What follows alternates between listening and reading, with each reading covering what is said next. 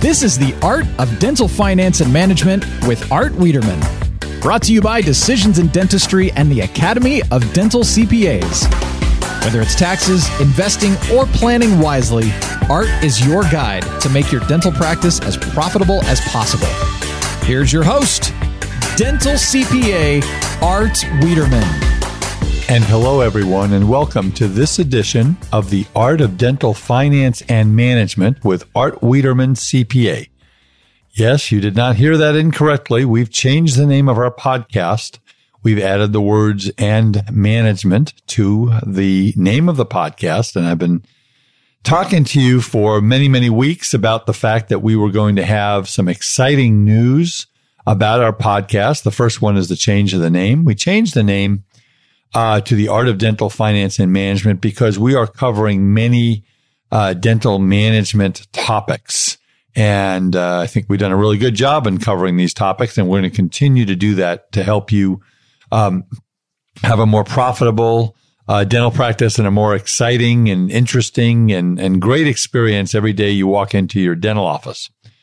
But what I'm really excited about is the partnership that we are forging starting with uh, this edition of the Art of Dental Finance and Management. And uh, we are starting a partnership with an incredible clinical dental magazine called Decisions in Dentistry.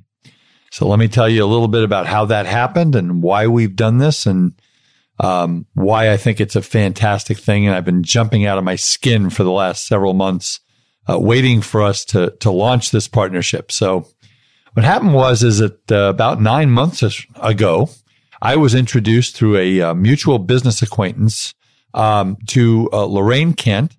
Lorraine is the president of Belmont Publications. Now, Belmont publishes uh, Decisions in Dentistry, which is the magazine that we're affiliating with, as well as Dimensions of Dental Hygiene.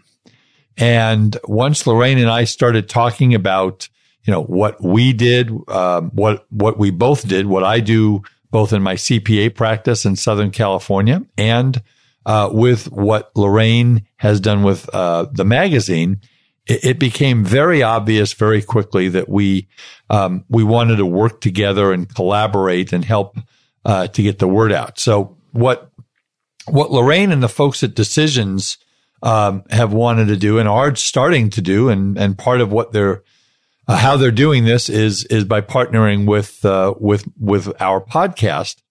Is um, what they want to do is they want to help dentists excel in all areas of practice, and they are looking to broaden the scope of their online resources to include and to include the practical and business side of dentistry. So. Uh, not only is uh, Dimensions in Dentistry a phenomenal magazine in the print form, um, it goes out and reaches over 80,000 dentists. Now think about that, ladies and gentlemen. There are about 180,000 dentists in the United States. So, um, pretty darn close to 50% of the dentists in America, uh, touch this magazine. It comes out monthly. And the great thing about the magazine, uh, is that it's free if you are a dentist. Um, the magazine has got the absolutely top clinical content uh, in the world. Um, let me tell you a little bit about the magazine. Uh, it was launched about six years ago. Like I said, uh, it reaches more than 80,000 dentists in its print form.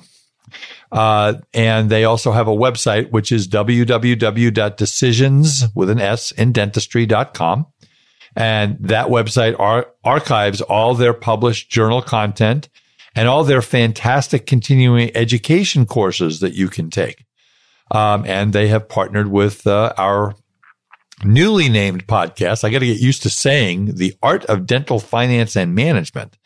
Um, I won't try and say it fast three times, but uh, I will get used to the name. I really like it. So, Decisions in Dentistry is a peer reviewed clinical journal.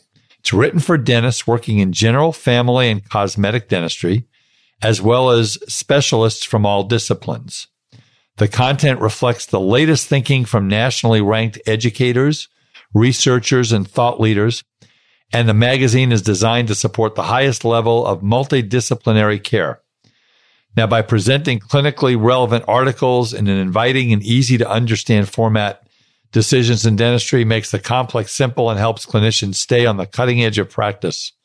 Uh, it's unbiased, evidence based articles and continuing education courses also help dentists expand their clinical offerings uh, by adding new techniques and services. So, for example, if you go onto the website, which is www.decisionsindentistry.com, uh, you go to the January 2020 edition. Uh, the feature articles for that edition include uses for cone beam computed tomo- tomographic in endodontic care, management of malocclusion in children and adolescents, and provisional removable prosthesis fabricated from a digital impression. So those are the lead articles. There are other articles in there and their website's phenomenal. And actually their website now has a link to the podcast. So if you go on to the, go onto the website again, www.decisionsindentistry.com, uh, you can click on the podcast link and you can not only link to uh, our website, which is HMWC CPAs and Business Advisors, but you can also link to the Academy of Dental CPAs, which is my family and uh, sponsor of this podcast and uh, an amazing group of 24 CPA firms across the United States that represent 8,000, uh, over 9,000 dentists uh, nationwide. And if you go on to the About tab on the Decisions of Dentistry website, uh, you can click on the about, click on the about tab and then go to subscription. And again, if you are a dentist, this publication is free. And ladies and gentlemen, I have told you for months and months and months that I only work with the best.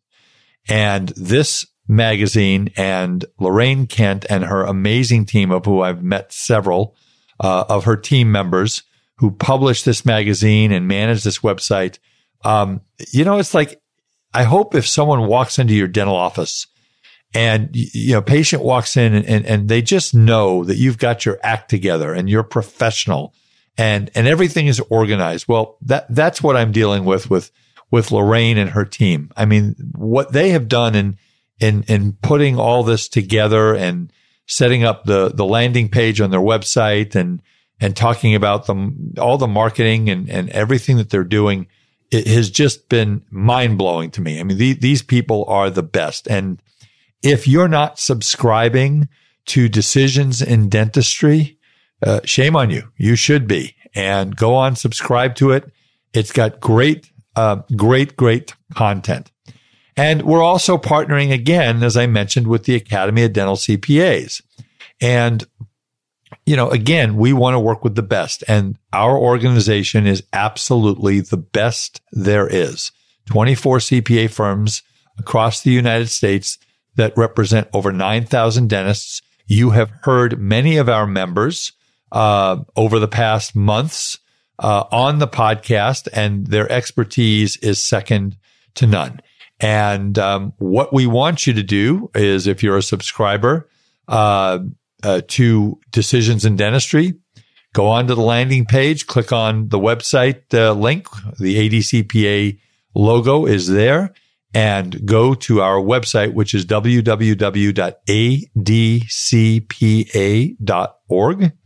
and find a dental CPA in your area and call them. Uh, please call them. You will not be sorry. I mean, some of the things that we do are such cutting edge, just like just like uh, decisions in dentistry is cutting edge of uh, you know clinical content. If you look at their advisory board, their executive advisory board, uh, which is on their website, it's a who's who in dentistry. It would take me an hour just to talk about these folks. So I am so so excited, and I am honored and humbled that this magazine and Lorraine and her team would choose to affiliate with my podcast. I am very, very proud of the work we've done uh, over the past 13 months. Folks, we have had, uh, we're approaching 40,000 downloads of our podcasts uh, over the past, like I say, 13, 13 months. We started in December of 2018. Uh, and I, I, just can't tell you how, how I've been, like I say, jumping out of my skin, waiting for this day to introduce decisions in dentistry. So give you a little information. Uh, basically, if you want to get a hold of me in my office in Tustin, I'm at 714-505-9000. Uh, our website is www.hmwccpa.com. Go to the resources tab.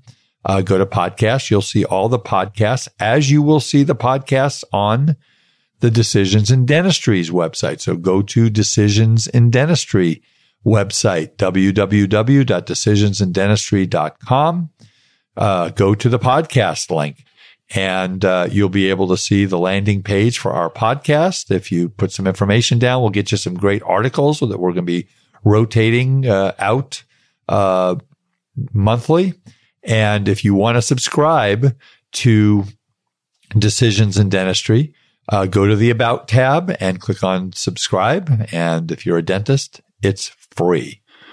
Okay, ladies and gentlemen, and now we're going to go to our topic today, which is really important in dentistry. And uh, it's regarding leadership and building a team and managing a team and teaching a team and how to, how to use those skills along with uh, numbers and metrics uh, of a, of a dental practice. And our guest today is Josie Sewell. Now, I met Josie this fall at uh, a symposium put on by Dental Intel in um, uh, in Snowbird, Utah. And Josie was one of the featured speakers, and she was amazing. And I will tell you that as I was listening, uh, I actually have a little place in my notepad um, for future guests on the podcast. And I, I'm sorry, Josie, I stopped listening for a second, and I wrote her name down, and I had to call her, and she is going to visit with us today. And doctors, now that you've heard the word leadership, promise me that you will not turn this off. Do not turn this off. Do not pass go. Do not collect $200.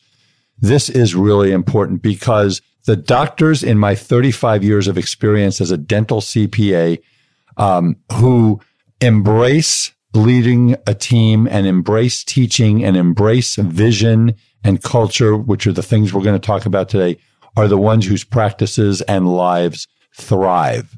So our guest today is Josie Sewell. Now, Josie has a, um, a, very comprehensive background in dentistry. She's a registered dental hygienist, and for many years, um, she was uh, involved with a group called Carolina's Dentists, uh, and she was uh, their chief operating officer and integrator.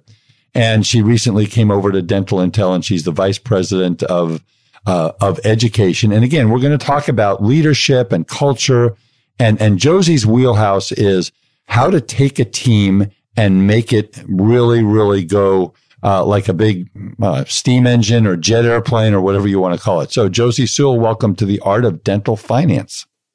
Art, thank you so much for having me. I'm I'm so excited to be part of this today and to be a guest, and can't thank you enough for the opportunity. Well, you're, you're very kind. I will tell you that um, your talk really, really hit home. It was just all the things you said are just spot on and all the things that I've taught and looked at in dentistry. I mean, I, I don't have the skills that you do in, in, in what you do, and you're going to hear about them shortly. But first of all, you, you shared with me that you, uh, your husband is a stay at home dad and that um, there's some interesting dynamics that go along with that. Why don't you uh, talk about that for a second? Yes, absolutely. So, um, a few years ago, we um, had a decision to make, and he was on a senior leadership team and doing really, really well with his career. And it was a regional cell phone company. And so he oversaw, you know, 20 locations and 75 sales employees and did an amazing job. Um, but, you know, we sat back and kind of asked ourselves, you know, life was, was taking us along a path and we just stopped and asked ourselves, you know, is this really what we want to do? Is this really where we want to be? And we were living in New Mexico where we were born and raised. And um, our oldest son, Ethan, was 13 at the time, and Ethan has autism. And um, we decided to take a giant leap of faith. And um, he quit his very successful job. We packed up all of our things. We sold our house. We moved to the Pacific Northwest um, in search of a better future for um, our son. And at that time, we actually decided that he um, he and I would really switch roles, and so I would become the breadwinner for the family because he is incredible with our oldest son, and he can get him to do things that nobody else can. So we made the switch, and um, it's just really, really fascinating, especially being here in Utah, um, for people to get to know our family because we're we're not that typical family. So yeah, he stays at home, and he's so much better at it than I am. Um, he's really consistent with the kids and does homework, and so my kids we're always laughing because you know people talk about more like these gender stereotypes like you know, mom's cooking or mom doing the laundry or mom doing this and that. And, um, you know, dad out and about working. And it's just different for, different for my kids. In fact, uh, for Mother's Day last year, my daughter, who's nine, she had this little questionnaire that she filled out. And it was like, my mom is, you know, how old? What's her favorite color? And she said, one of the favorite things that my mom makes is, and she put her sauce. And I was like, sauce. What is sauce about sauce? And I said, Lila, what what do you mean you like my sauce? And she goes, oh, Well, mom, I don't know. What's that stuff we dip the carrots in? I can't I couldn't even think of anything else. and I said, ranch dressing? you kidding me? Because it was the package that you stir in. It wasn't like in the bottle. But you made it, Josie. You you made you made the sauce, right? Like a like a boss, I did. So anyway, um, like it's it's just so funny because uh, my kids can't remember when mom was you know at home cooking for them every day and things like that. So there's a lot of talk about girl power and you know empowerment and things like that, but you know, what's also interesting is just the things that my husband deals with being a stay at home dad and, you know, some of the kind of assumptions that people make, but it just works really well for our Well, for, we for, get a lot of laughs out of it. Well, first of all, you and I both know that the most important job in the world is not being director of education of dental intel or being a CPA, that mm-hmm. the most important job in the world is being a parent. And, uh, uh, there is, it, it sounds like you and your husband are just absolutely at the top of your game and that you're, you have an amazing family life and moving around is tough. Um, eh, I mean, you said you were in uh, Carolinas and then the Pacific Northwest, and now in, now you're in uh, in in Utah at uh, at your new uh, new career. So, tell us a little bit about your journey. How did you get started in dentistry, and how did you get to where you are today? Yeah, so um, you know, I got married. We got, I got married when I was 19. So got married young and, um, my husband's amazing. And then we had a little boy and I actually had always wanted to go to medical school, had always wanted to go to medical school and, um, had a big scholarship to go to the University of New Mexico and, um, forewent that actually to, um, provide some things for my brother my dad had passed away and, and my mom was struggling with some things in life. And so um, I forewent that scholarship and I stayed in my little town and got three jobs and an apartment and moved my brother in with me, who was a sophomore in high school at that time. And so, um, you know, always this desire that I wanted an education and I wanted to be in healthcare. So um, at the community college in the town that we lived in, they had nursing and they had dental hygiene. And um, both of my parents were nurses, and I didn't want to work nights, weekends, or holidays. So I chose dental hygiene. And I fell in love with the profession. I fell in love with the relationship that I had with patients. Um, and the same month that I got my acceptance letter into dental hygiene school, that's the same month that my son was diagnosed with autism. Okay. And so just learning, um, you know, how to work with people with special needs, how to be a mom of a kid with special needs. Um, but anyway, I just, you know, I loved it. So I got out of school and started working um, full time and realized, you know, it was about a year into it. I remember very vividly standing in the operatory and just looking around and asking myself, is this it? I haven't even finished paying off my student loans. my husband's going to kill me if I'm like, hey, maybe I should have gone to nursing school. But, um, you know, it's so funny because I think that, you know, we all have different strengths and personalities. And sometimes we don't find those things out until we get ourselves down a certain path. And so for me, repetition and routine are really kind of my kryptonite. I love to be doing different things and taking on different challenges. And I love being more strategic. So I started exploring alternative careers in hygiene and I did, you know, some speaking. I did some writing. I, um, you know, would work with different companies that would bring me in and do trade shows.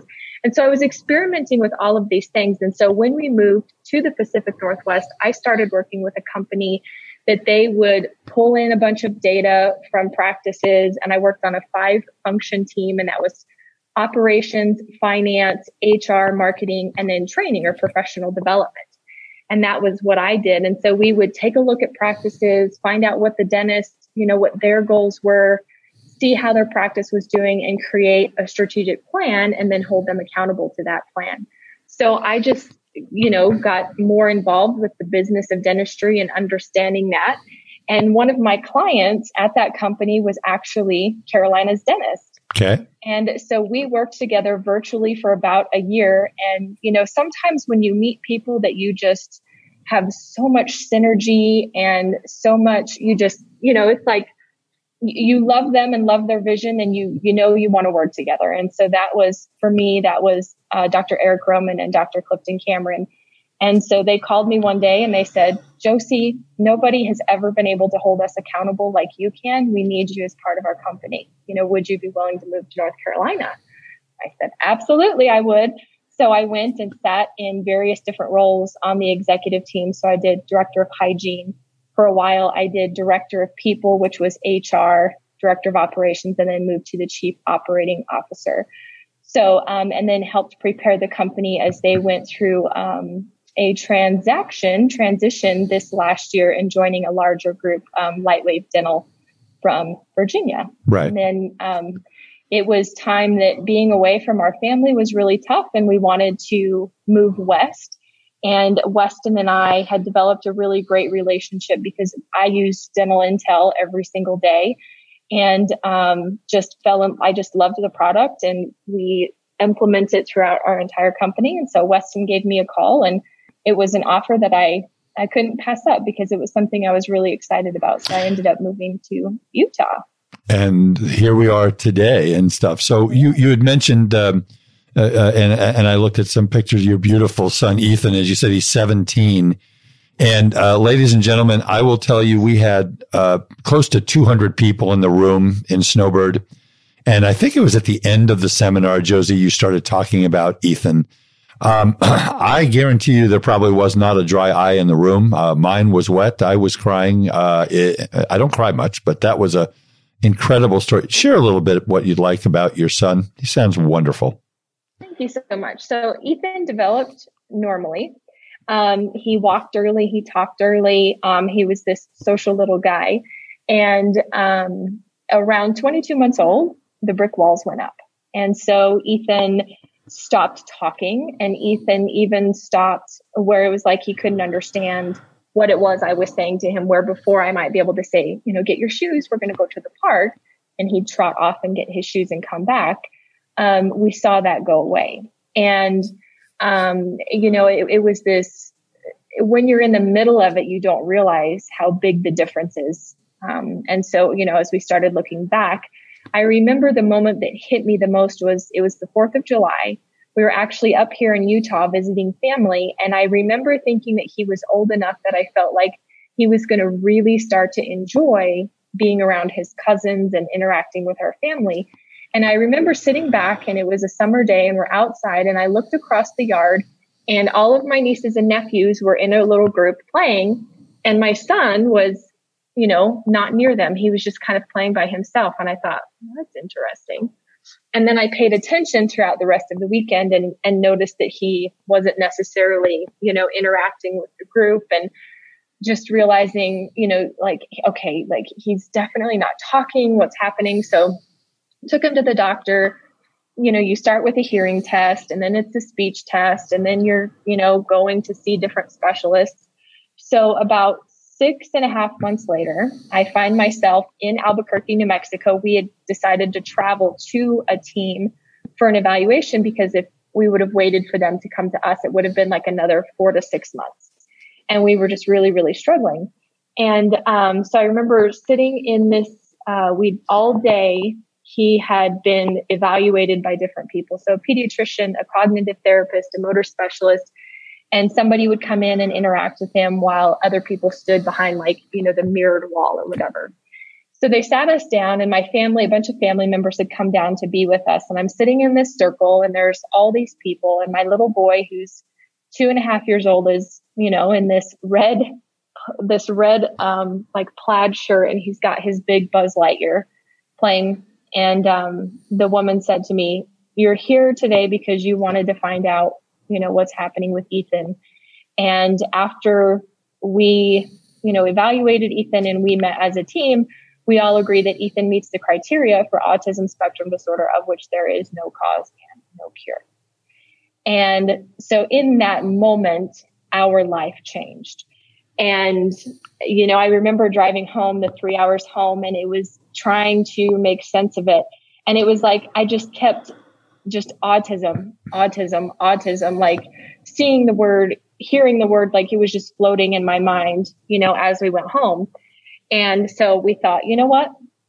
It's okay. This is just going to be a little bump in the road. We're going to get through this. Ethan's going to graduate high school.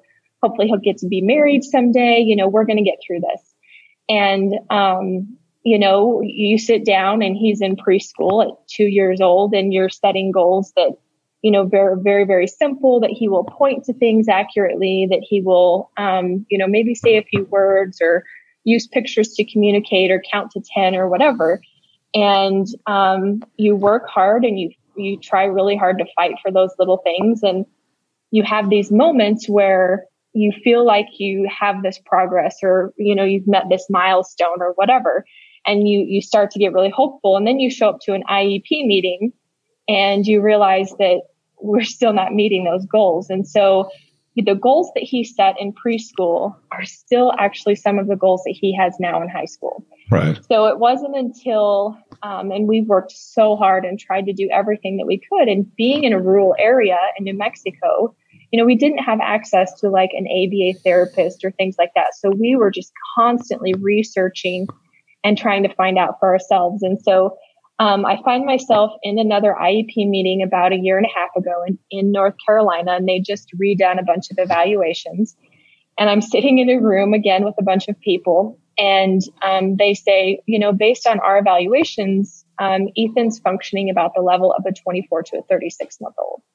And like it's it's when they put numbers on it like that, hits you right between the eyes. Right between the eyes, even though you live with it every day. So Ethan is 17. He's probably 5'10. He's 220 pounds. He's this big boy.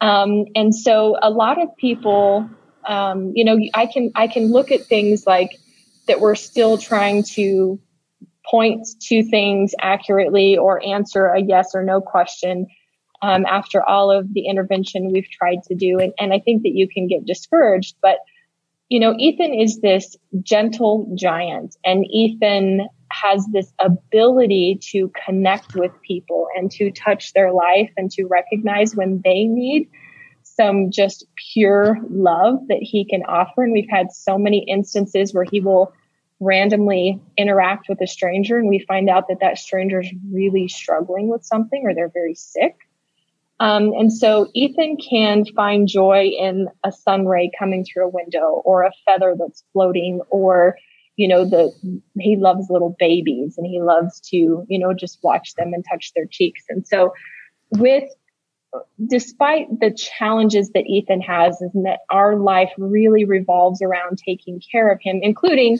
you know, my husband giving up a successful career right. um, to provide for Ethan, um, we recognize that there's so much to be grateful for, and there's so much to just um, be happy about, and recognize that his life is he has his own mission and he has his own purpose, and it's it may not be owning a business or you know things like that, but he's making a difference in the world just by by being his sweet self. Well, I, I will tell you, first of all, God bless you, you and your husband. You, you, the thing about raising children, it's unconditional love. That's what it is all about.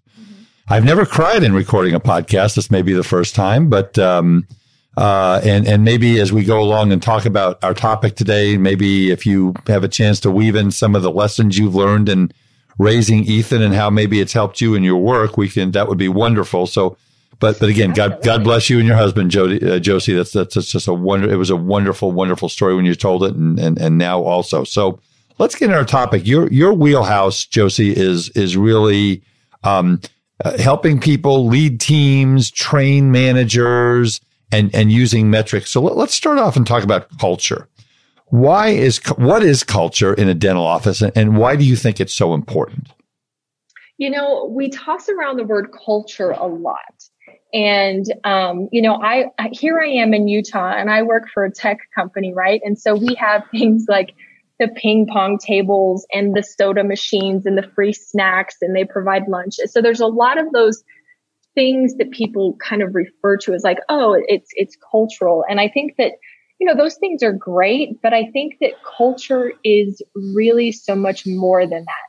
And culture, while it can be maybe difficult to define, um, it is really about the relationships that we have with each other. And for me, culture is to the extent that I can be vulnerable with my team and with my leaders and that we can be open and honest with each other. And so if you think about, you know, when we come out, we come to work, often we put a mask on, right? And we, we might hide our fears. We might hide where we struggle or our failures. And so we put on this mask and try to be very, very strong. And so for me, uh, you know, having been in a team where there was an incredible amount of vulnerability based trust, where it was okay for me to say, I didn't get that done, or I'm really struggling with this. I don't know what the answer is, or it didn't go so well.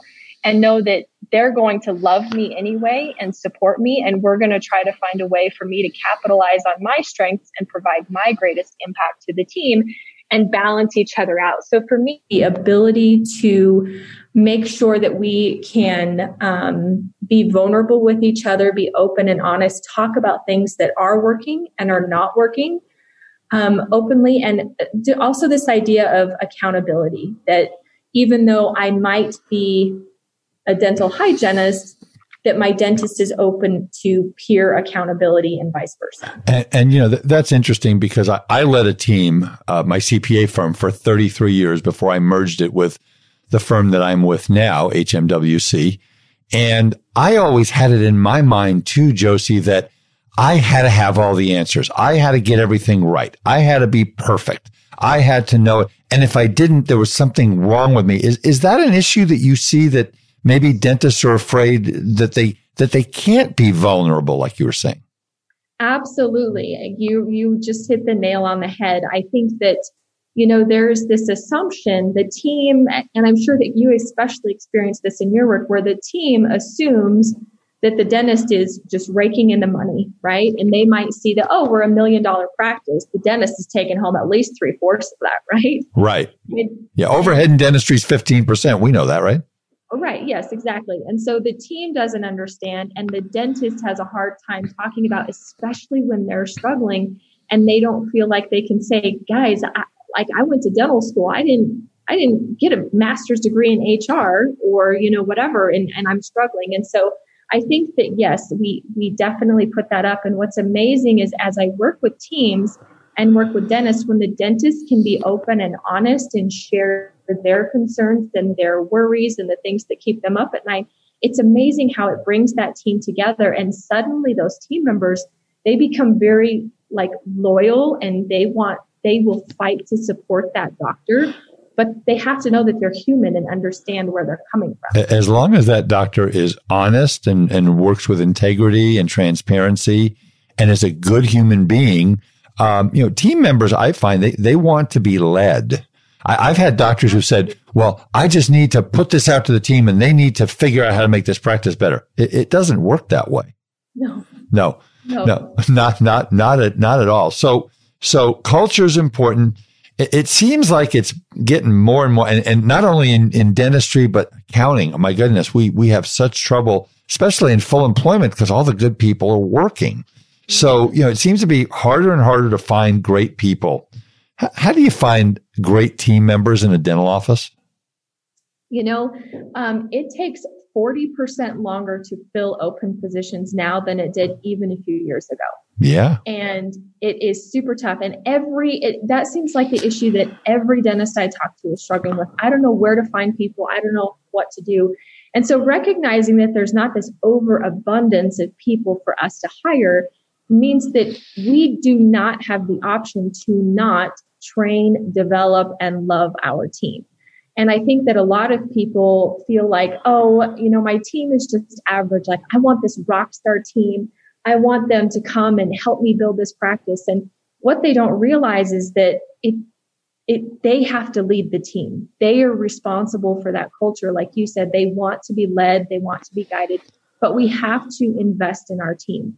And so I've seen a lot of really fun, creative things that, that people have done to recruit whether that's, you know what, a super friendly person when I go through Chick-fil-A, right? And it's like, you know, I, I have recruited Target cashiers. I have recruited Chick-fil-A people for things like, you know, front office person who's really, really friendly. So I think we have to constantly be out and about looking for it. But I think the other thing is that one, you can't underestimate social media. And if you are willing to show the personality and the culture of your practice and not like, you know, these stock images or whatever, that the younger generation, they, they very much are looking at how you behave on social media. And if you appear to be having fun and you care for your team and, you know, it looks like a fun place to work, a lot of people have been able to recruit that way. Um, so you have to do that. And then, um, the other thing that I was going to say was um, your you know your onboarding process has got to be really dialed in and you have to put time and effort to it um, and then when you're creating your job advertisement if your job advertisement looks like everybody else's then it's not going to set you apart and so what the you know modern workforce is looking for is there's no longer this like clear cut boundary between my personal life and my professional life so what I what I where I work is really really important and I want to work somewhere where it's fun. So being able to include in that advertisement a little bit about the culture, a little bit about more about the experience and what makes your practice different is going to help you stand out from everybody else who's looking. You, you know, and you're you're spot on, uh, Josie. I I have always hired, I will hire attitude and I can train skills. And, um, uh, it, it, it, it's amazing. I, I've always, um, I taught my two boys, my two boys are adults. I've always taught them that when you meet someone or you go for a job interview or something, um, firm handshake and look me in the eye. I have, I have people that don't do that. And, and it's amazing. I, I also is interesting. I asked an interesting question, which was the first question that I was ever asked when I was 16 years old, back when the dinosaurs ruled the earth, you know? And the question was that the, the, the accountant in San Pedro, California asked me, uh, are you bright? Now, fortunately, I answered the question correctly and said yes, but I do ask, I did ask that of everybody and it's, it's interesting. And, and most people immediately say I am.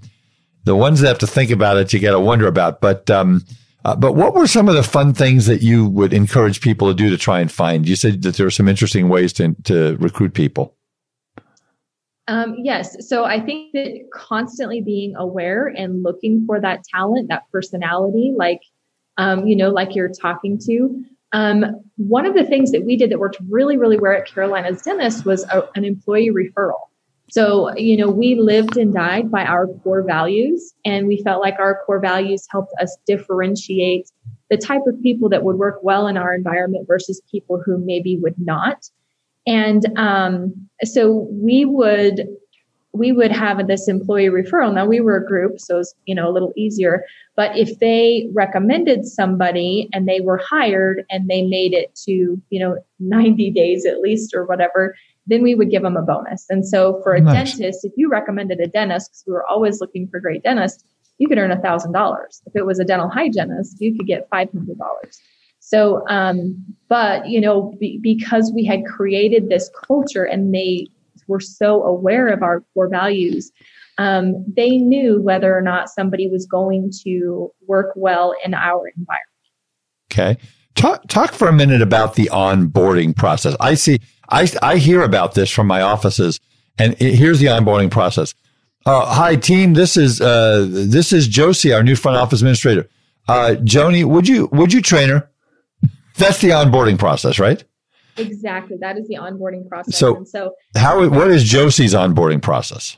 So Josie's onboarding process is I actually have created um, a core process. So making sure that my team understood what the expectation was.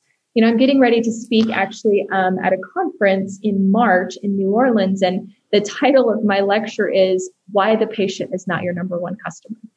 And mm. um, onboarding is actually so critical to team experience. And many dentists that I know of, they don't put any any effort or thought towards what is the experience for my team and i should treat them as my customer and for onboarding what we would do is you know we had a very specific interviewing process to make sure that we were identifying great people and then on that first day um, so we had a fun little questionnaire that we would have them fill out before they came like you know what's tell us about your family um, do you have any pets what's your favorite treat you know things like that and if they said you know, I love Snickers, right? Then I would remember that. So on the first day, they always get like a nice welcome where they get, you know, a t-shirt, they get some sunglasses, they get some company swag. They get a nice folder that has our vision, our core values. It gives them their inf- information on their benefits.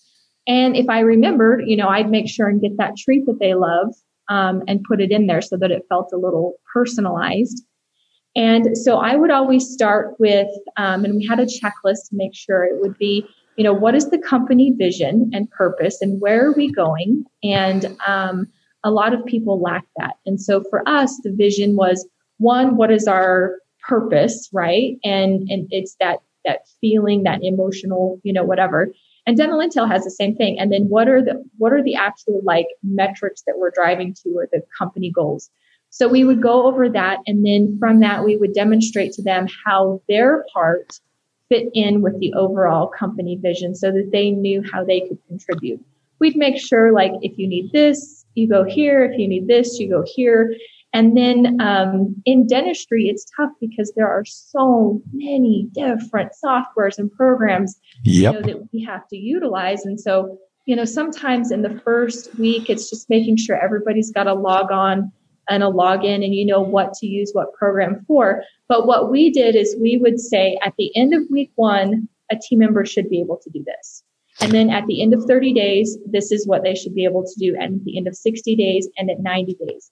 And so those things were task oriented, but they were also driven by metrics, um, you know, call conversion for front office people, and then making sure to have a mentor assigned to them that would go through and do training and then continual follow-ups with the manager to make sure that they feel appreciated and understood and that they feel supported. So onboarding definitely is um, it should be a well thought out process are there some resources out there that our listeners can maybe go to to, to see some of this stuff great question and there may not be, but you know, I, we had to build our own stuff, so I haven't been able to find it. Ah, okay. Well, um, they can come to your. You said you're giving a lecture on this topic. Yeah, it's so I'm I'm giving a lecture at the Delivering Wow Summit in March in New Orleans, where I will I will talk about that's that. a, Anissa um, uh, Alyssa Holmes uh, group, right? Yes. Yeah, she's pretty amazing. Um, okay, let, let, let's let's move on to get get into more of the business side. So, how do you, how do owners and managers simplify what they do? I mean, it's hard to run a business. There's so many moving parts. I know you got involved in that in your work at uh, Carolinas Dental. Um, how how can how can we help the owners and the managers run uh, you know simplify what they do? Mm-hmm. So uh, many managers have moved up to their position because they were really good at their job maybe they were great front office people, maybe great dental assistants, even some hygienists where they were really good at what they did. So they were elevated. And this is not just in dentistry, right? We see this in, in any industry. But when you move from that position to a manager, where we struggle is understanding that I don't have to now do all of the things, but I need to coach and develop others. It's this idea of replicating yourself and delegating to other people because as leaders and managers, we need to look above the fray. And so I, I use an example with my my new managers that you know when you were when you were little and you had those like ant farms that it would be like the two clear pieces of glass right them digging tunnels right so when we're a great employee we're the ants right digging mm-hmm. the tunnels And when we're a manager or a leader, we need to be on the outside looking in to help them anticipate roadblocks or where they're getting stuck or things like that. And so being able to take that that higher level view um, is going to be important. And then I think that you know the way that we would simplify things is one who are the right people for our organization and that is determined by our core values and then how do we know that they're in the right place or the right seat so creating absolute clarity for people and simplifying things where you know when you sit down and you talk to um, a front office person rather than listing all of these crazy things that they need to do step by step help them understand the bigger picture and start with the outcomes right? Like stephen covey says begin with the end in mind. Right. So determine what are the three to five things per this position that are really really important that i need them to do um, and then help them get really good at those skills and then give them a couple of metrics things track and that they can measure that help determine their success and they have control over and allow them to work within that. Now, the other thing is identifying what are the handful of things that we want done consistently every time with our team. And so rather than having like this 300 page operating manual, you know, that, that nobody uses. Yeah. Can you create, look at your organization and create the structure? Here are your metrics. And within that, giving team members the autonomy um, to figure out how best to get there. Okay. And uh, here's one for you. So we're going to move um, a person up from being a front office administrator to being the office manager. And that front office administrator has always been, and, and again, um, you'll excuse the expression, uh, the vast majority of people that work in, in dental offices are, are, are female. So I'll use the term, they've always been one of the girls. Okay. Mm-hmm. And, um, uh, so how do we, how do we, we don't just flip a switch like Monday, you're one of the, one of the girls and Tuesday, now you're managing all of the girls. How does that work? You know, that's a really, really great question um, because we have found that that is one of the most difficult transitions to make. And that is because um, we go from being a peer and somebody that we're very open with, and then all of a sudden, we don't know for sure how they're going to act as a manager. Um, are they going to be a collaborative manager? Are they going to be, you know, this micromanager? how are we going to to work with that? So we actually had um, in Carolina's dentist because we loved growing people from the inside. If we had somebody move from that position to a manager, we often would not let them be the manager in the the office that they grew up in, so to speak, because we felt that that transition was difficult. Now, I did see, I did have a couple managers that successfully did that but I think that we over prepared them for what would happen with their relationships and what it would be like. And they had some pretty like tough skin and they were very motivated and wanted to grow in their leadership. So, um, you know, sometimes it, it is really tough, but I think it's something that you prepare for and being open and honest with each other and being able to set standards and hold people accountable. Um, your friends, you know, they they might struggle with it at first for you to have to hold them accountable or talk about their performance. But as you remain true to who you are and live with integrity and lead with love and whatever, then then the adjustment phase will will subside. So be, before we move on, because I do want you to talk a little bit about how you use metrics in your in your work with uh, with dental offices. Um, I, I want you to, would you be so kind, Josie, to give out your contact information? If, well, let's say we have a dentist that's listening, it's just really struggling with how to lead a team and how to, uh, how to bring people on. Uh, can, can they give you a call and, and talk to you? Yes, absolutely. So you can find me on, on social media as Hygienist and Heels, but you can also, my email is super easy. It's just hygienistinheels at gmail.com. And we'll put that up on the show notes uh, on the website uh, when Josie's uh, show comes up. All right, well, let, us get into these evil numbers that you and I have talked about, Josie. Yeah. How do we measure and track things? I, I know you, you, you, you're a little partial to one particular metrics program. Uh, I do know that, but, um, it's a inti- little bit. It's, it's, it's intimidating. I mean, what recommendations do you have for dentists to kind of pull this all together and use these numbers? Yes, absolutely. So um, when I so when I've worked with teams to implement dental intelligence, and I did that even before I was a dental intelligence employee. Um, you know, whether it was my team or I did some coaching and things um, with delivering WOW and on the um, you know just friends that I helped or whatever. Um, and so dental intelligence was was my preference before, and that's logical fit why I'm here. But one of the things that is so funny that we take for granted is um, dentists, well, one, not even just dentists, but as leaders and managers, if we don't understand the change curve and change management and what people go through anytime we implement any type of change, then we're flying a little bit blind and we can't understand why people are nervous. So the first thing is to recognize that anytime you implement change, you're going to get resistance. It doesn't matter if it's a positive change. People are so stuck in their ways. Yep. But the other thing is that as healthcare professionals, we're not used to looking at numbers. We're not used to thinking about profitability, things like that. And so there is this fear when dentists start utilizing analytics that as a team member, oh my gosh, they're just all about the numbers. They don't care about the patients. Does this mean you know, that you're just going to start pushing me to do perio treatment when I shouldn't be doing perio treatment or whatever the case is. So there's this fear. So um, I, I, I talk with dentists a lot and have them really clarify their vision and their purpose with their team to be open and vulnerable, you know, even to say, you know what, I'm not used to tracking my performance. And when we look at these things, I'm probably going to identify where I struggle, and that's okay. So you have to create a safe environment and you have to have a healthy culture. And then once you have that, um, it becomes again just being very very supportive. So never ever using data as a weapon um, but celebrating where we can and identifying where we have areas of opportunity to grow. The other thing is that when we open it it looks like chinese writing to us. We have no context if that's a good number or a bad number or what our number should be or why we should care about it.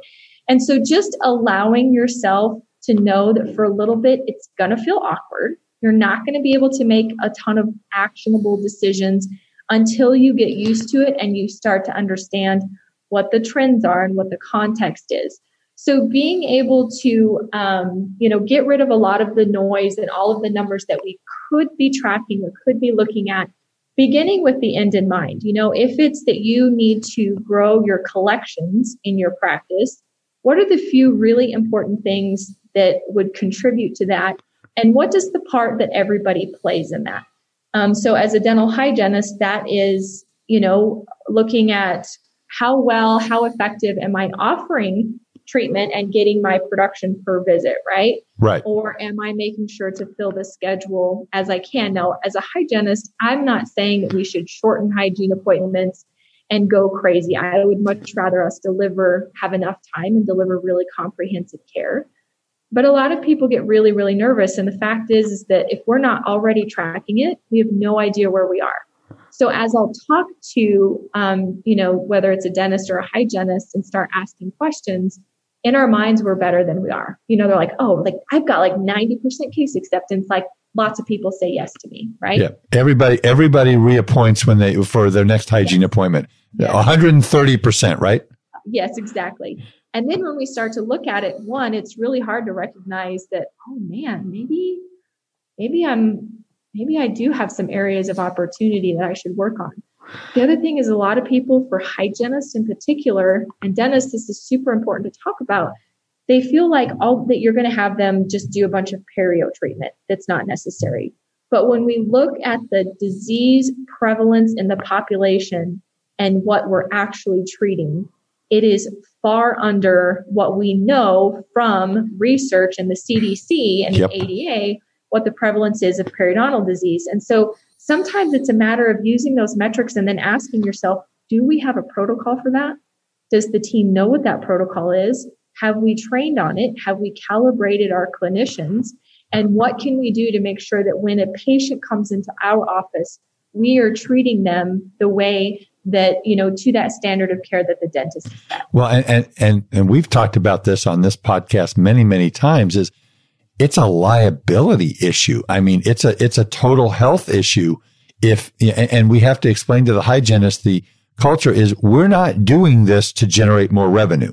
I mean, an extra 75 or $100 for an hour hygiene appointment is not going to change your life or my life, mm-hmm. but it's going to change that patient's life because there is a link between periodontal disease and other afflictions. As, as a, as one very prominent periodontist once told me, Josie, all disease probably starts in the mouth.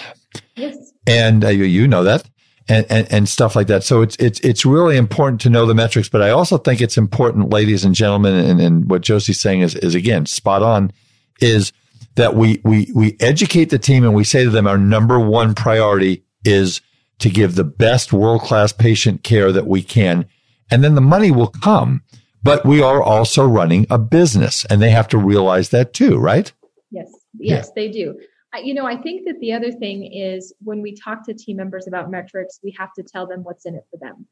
So what I love about using metrics is that it cuts through a lot of the murky stuff, right? That it is it is subjective, it's not objective. So if you feel like maybe your office manager doesn't like you, so she's going to score you low on a performance review, your metrics will show how you're performing. And right. so you know, or dentists might say, oh, like the practice needs to do better, go work harder. Well, what on earth do you mean by go work harder? I am working hard, Josie. right. Metrics give us clarity into how we're doing and how we can contribute. They also provide that clarity for team members. Uh, again, like, what do you expect of me if I'm working for you? They want to be led, they want to be guided, exactly. they want those specifics. And so the metrics allow that. The other thing that I think is underestimated when we're talking about metrics, especially for clinicians, is the ability to focus and get better at what I do, but to master something. So I might look at all of my metrics and maybe I recognize, you know what, my re, I'm not great with reappointment. I'm going to focus on that for the next quarter. I'm going to get really good at that. Right. And then I'm going to focus, you know what, maybe my fluoride percentage is not great. And I know that fluoride is important. I'm going to look at the hygienist next operatory who has a great percentage and listen to what she's doing and how she's getting better. So it gives us some direction in how we can um, develop mastery of our skills. Right.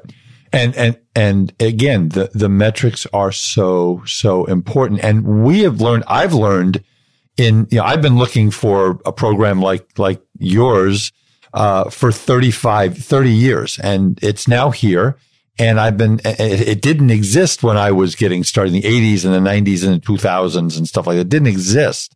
And now, now it exists. And what I'm finding is there's so much opportunity. You know, doctors, you don't need to go. I mean, you may need marketing. You may need to go out and hire a marketing company. You may need to get on social media and, and, and, and do all these things.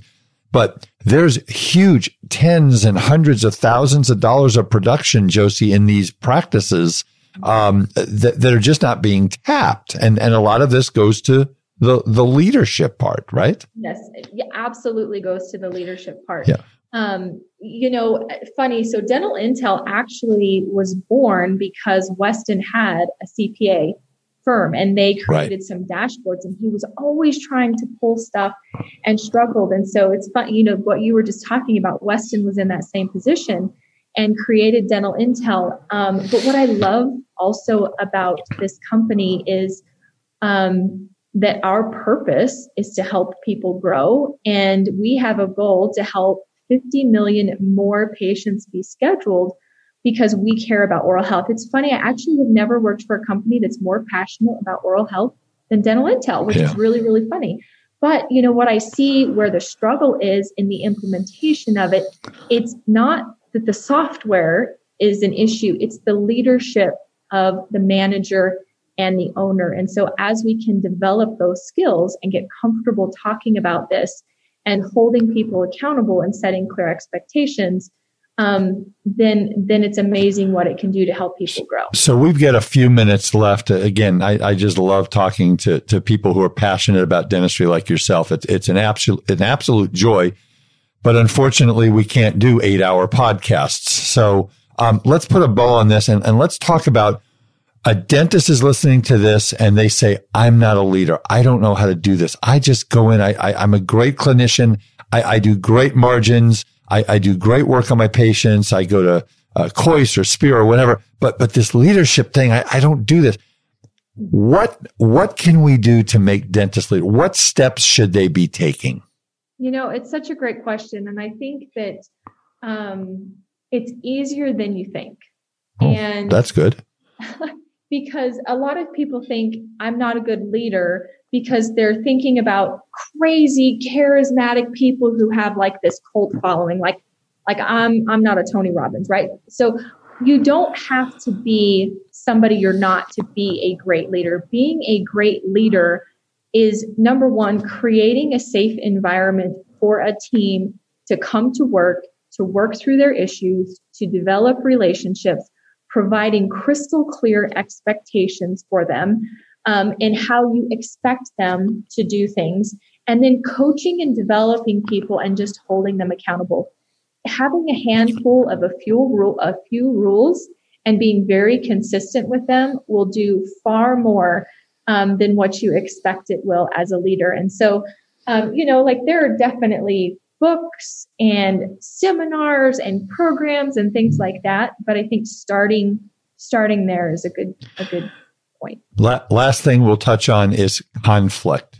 How do we deal with an office where everybody doesn't have the same life experiences and you know this one has got this issue and this one's got that issue and this one is a team player and this one is more interested in in just coming to work and filling a seat for 8 hours how do we deal with all these different personalities? Great question. One of my favorite books and one that I read continually um, is The Five Dysfunctions of a Team. And that's by Patrick Lencioni. And I think starting there is, is really, really great because we think that conflict is a bad thing. And we think that conflict is something that we should avoid.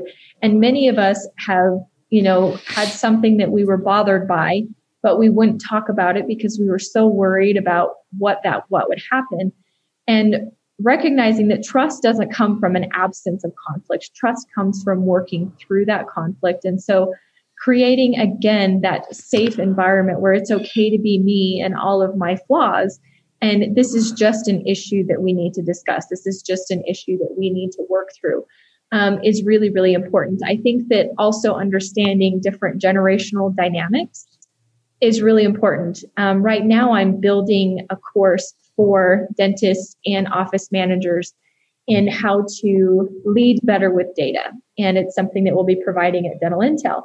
And one of the things as I've, you know, looked at it and tried to figure out what is the most useful, Gallup, which you've probably heard of Gallup, you know, they've done tons of research on different things. Um, and they've been doing it for 80 years. They, you know, years ago, tried to figure out across the world what was making people happy. And of course, they wanted like safety, security, food, shelter. And then after that, it was, you know, have a home, you know, have a good job, whatever, own a home, have a family. So what they're finding now is that though the home and the family is important, but it's a lower priority. So what makes a great life for people right now is having a great job. Yeah. And having a great job means that my work gives me purpose, that I'm part of something that is bigger than me. And they talk about how only 15% of people are actually actively engaged in their work.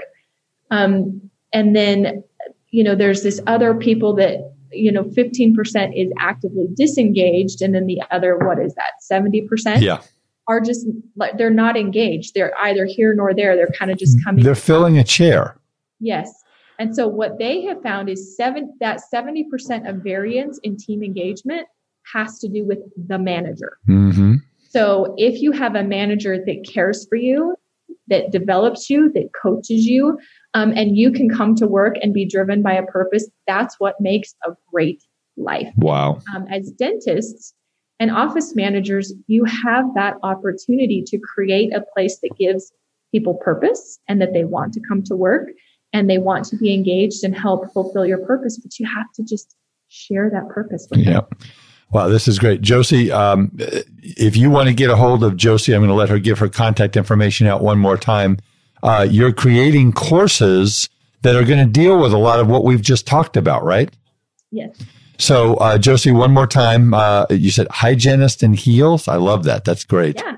Hygienist in heels at gmail.com. And then you can find me on Facebook and Instagram. Yeah. Now my, my, my main driving force is to hit my four, five and six iron straight. And that's a, something that I'm just kind of working on, you know, i'm in the middle of doing a tax return and I'm thinking, no, I'm just kidding. So, uh, Josie Sewell, you're an amazing young woman, uh, passionate, wonderful mother. Um, I mean, it, I've just really enjoyed my time with you and I, um, I, have got a, um, you know, I'm, I'm sure your, your path and my path will cross at some point. And, um, uh, I really, really appreciate your time today. And, uh, guys, if you have a question, email Josie. She's very, very giving with her time and, and passionate about helping, uh, helping dentists to be better. And, and, and that's what we want, folks. It's, it's all about working not just in your business, but on your business. We want you working on your business. So, Josie, thank you so much for your time today. I really appreciate it.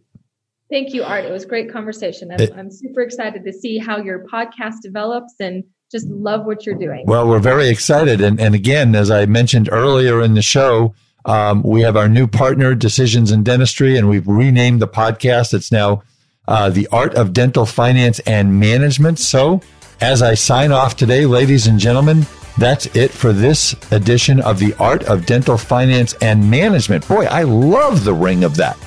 And we'll see you next time. Bye bye.